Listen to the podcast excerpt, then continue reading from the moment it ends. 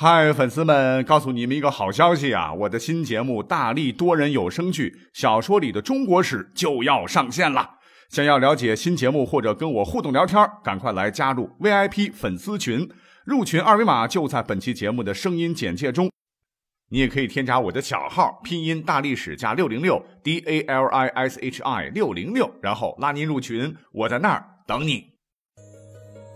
管他正史野史。这里只有大历史，大力讲的历史正在播出。欢迎收听本期节目。我们之前呢做过呃两期吧，古代的这个职业的节目哈，有一期是古代的神秘职业，大家好像还蛮喜欢听的。那么今天呢，我们就来补充再做一期啊。今天要讲到的这些职业哈，在古代真算得上是哭着喊着挤破头也要干的好活，而且八成您都没有听过。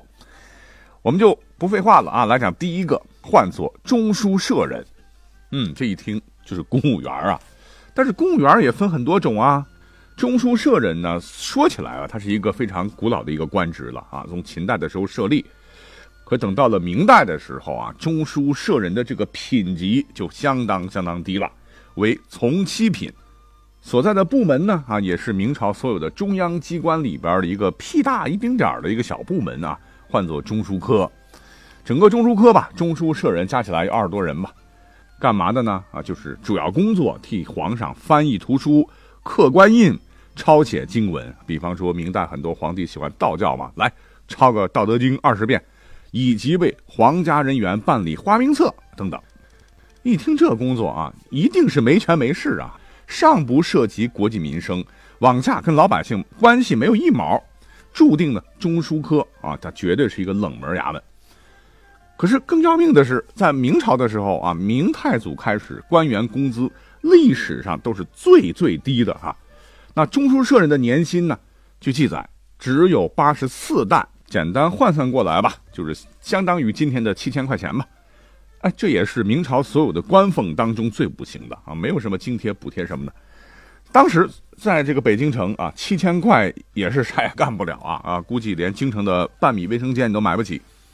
但是啊，你不觉得奇怪吗？哈，那这个职业竟然这样的冷门儿，哎，为什么你前头又说了今天要讲的是一期大家都想挤破头想干的幸福职业呢？为什么呢？因为他们的工作看似不起眼，其实大有文章啊！这也得怪古代的皇帝太摆谱啊！抄点啥写点啥呢？为了凸显皇家气势啊，总爱拿这个金粉写字，啊，不是金色的啥颜料都可以哦，必须是用金子磨成的细粉。那金色我们都知道，那都是硬通货，自古以来啊。你说你把这个金子磨成粉，它只是发生了物理变化，那还是金子呀。所以呢，中书舍人啊，平时写字怎么写呢？啊，先是一盘的朱砂，一盘的金粉。调好之后呢，哎，中书舍人就开始拿笔蘸着开始写字了。这蘸可就有文章了哈，毛笔的笔头啊，就蘸这个金粉，蘸的都饱满了。咔嚓，哎，这个就故意把这个笔杆整断，然后揣袖子里，因为这属于正常的办公用品损耗啊啊，谁也不能说什么。然后再拿支新笔来写，一会儿呢，哎，这笔又不行了哈，就再换一支来写。那写一篇小文章至少要换十几次笔。就如此这般的神不知鬼不觉的哈，就把这个金子带回家了。到家里以后呢，把这个笔头蘸到清水里面哈，把上面的附着的这个金粉啊，全都给它整下来。然后呢，积少成多，最后再融成金块啊。一年下来赚的那也是盆满钵满呐。所以这个职业哪里是冷门啊？跟皇帝老子沾边那都是好工作呀。那我们再讲一个吧，就是还有一个职业现在肯定也没有了哈，是古代专有的。那这个职业。相当奇怪，怎么个奇怪法呢？就是工作的时候一定要男的啊，而且到单位呢绝对不准穿自个儿衣服，内裤也不行啊，先脱光裸奔，干嘛呢？当然不是搞行为艺术了哈，因为他们这个工作呀，就是要负责给银库搬运银子。那古代我们都知道银子使用的多呀，哈，银子重啊，你必须搬来搬去啊，就得靠这帮人来干。那这个职业呢，正规说法应该叫库丁。啊，我们就以清代为例，说说里面的道道哈。如果说是您在吃饭的时候，建议就不要听了哈。那么按道理说啊，跟您说的想的差不多，这个国家的银库啊，管理上那肯定是非常严苛的，检查程序一定是非常繁琐的，啊，你这个库丁啊来上班，第一件事就是刚才讲了哈，脱光衣服。下班的时候呢，衙役然后再一个个的仔细检查，你还得张口啊，看看你的嘴里边有没有偷藏银块。几道盘查下来呢，啊，你才能把穿来的衣服啊再套上，下班回家。可是就是这些库丁啊，众目睽睽之下，光溜溜进来，光溜溜出去，一年少说竟能挣几十万，肯定不是工资，那才多点啊。那他们发财致富、吃香喝辣，靠的呢？就是从银库里边偷银子啊，监守自盗，哎，这不有点矛盾了吗？你可能又会问的，都光着屁股一丝不挂，检查那么严苛，银块这么大，怎么偷呢？呵呵，只有你想不到，没有人家做不到的哈。那么他们靠的呢，就是一门独门绝技，唤作菊花运银法。这菊花呢，就是梅兰竹菊的菊花，现在引申的意思，对吧？我就不说是啥了吧。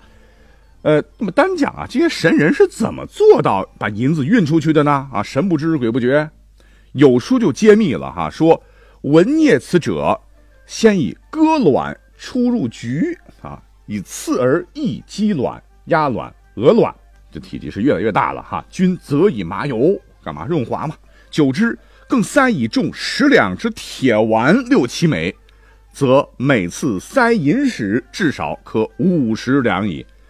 我的天哪，全靠惨绝人寰的刻苦练习啊！结果这些神技练成之后，据统计，一个库丁呢，一个月能运送银子，平均下来是三四次啊，每次菊花呢能藏五十两银子。这么一计算的话，一连偷三年，那你算算偷多少银子吧？啊，你说这能不是肥缺吗？只不过呢，这个年纪大了哈，不知道这帮家伙咋办啊？菊花残，满地伤啊！好，再来介绍一个职业，这个职业禁忌就比较多了哈，因为比较的神秘。比方说，白天不能出门，吃饭不许生火啊，因为这个职业有其特殊性，他是专门伺候死人的啊，也就是守灵人，陵寝的陵啊。其实，呃，也没什么可怕的，因为能成为陵寝的，一般都是帝王啊啊，陵寝的面积老大了，嗯。那么一般情况下呢？守护皇家陵寝的有四类人啊，第一类就是士兵，第二类就是被贬的臣子，还有有罪的皇族贵族之类。那么第三类呢，就是当年有功的小人物，或者有一些小老百姓吧，机缘巧合啊，就成为了守陵人，世世代代守护皇陵。那第一类人来讲的话，没有办法嘛，啊，这是他们职责之所在。对于第二种情况来说啊，那守陵墓简直是痛苦的要死啊，是受到严重的刑罚了。但是对于第三类啊小老百姓来说，哎，这个守皇陵绝对是一个美差呀！因为我们都知道，古代是农业社会，靠天吃饭，辛辛苦苦种田啊，一旦遇到天灾人祸，很可能就会饥寒交迫啊。小老百姓啊，在古代还要承受着沉重的苛捐杂税，即使是皇帝下令啊，税负很低的情况下，他们的赋税还是很重的。除了交这些税赋啊，还有什么兵役呀？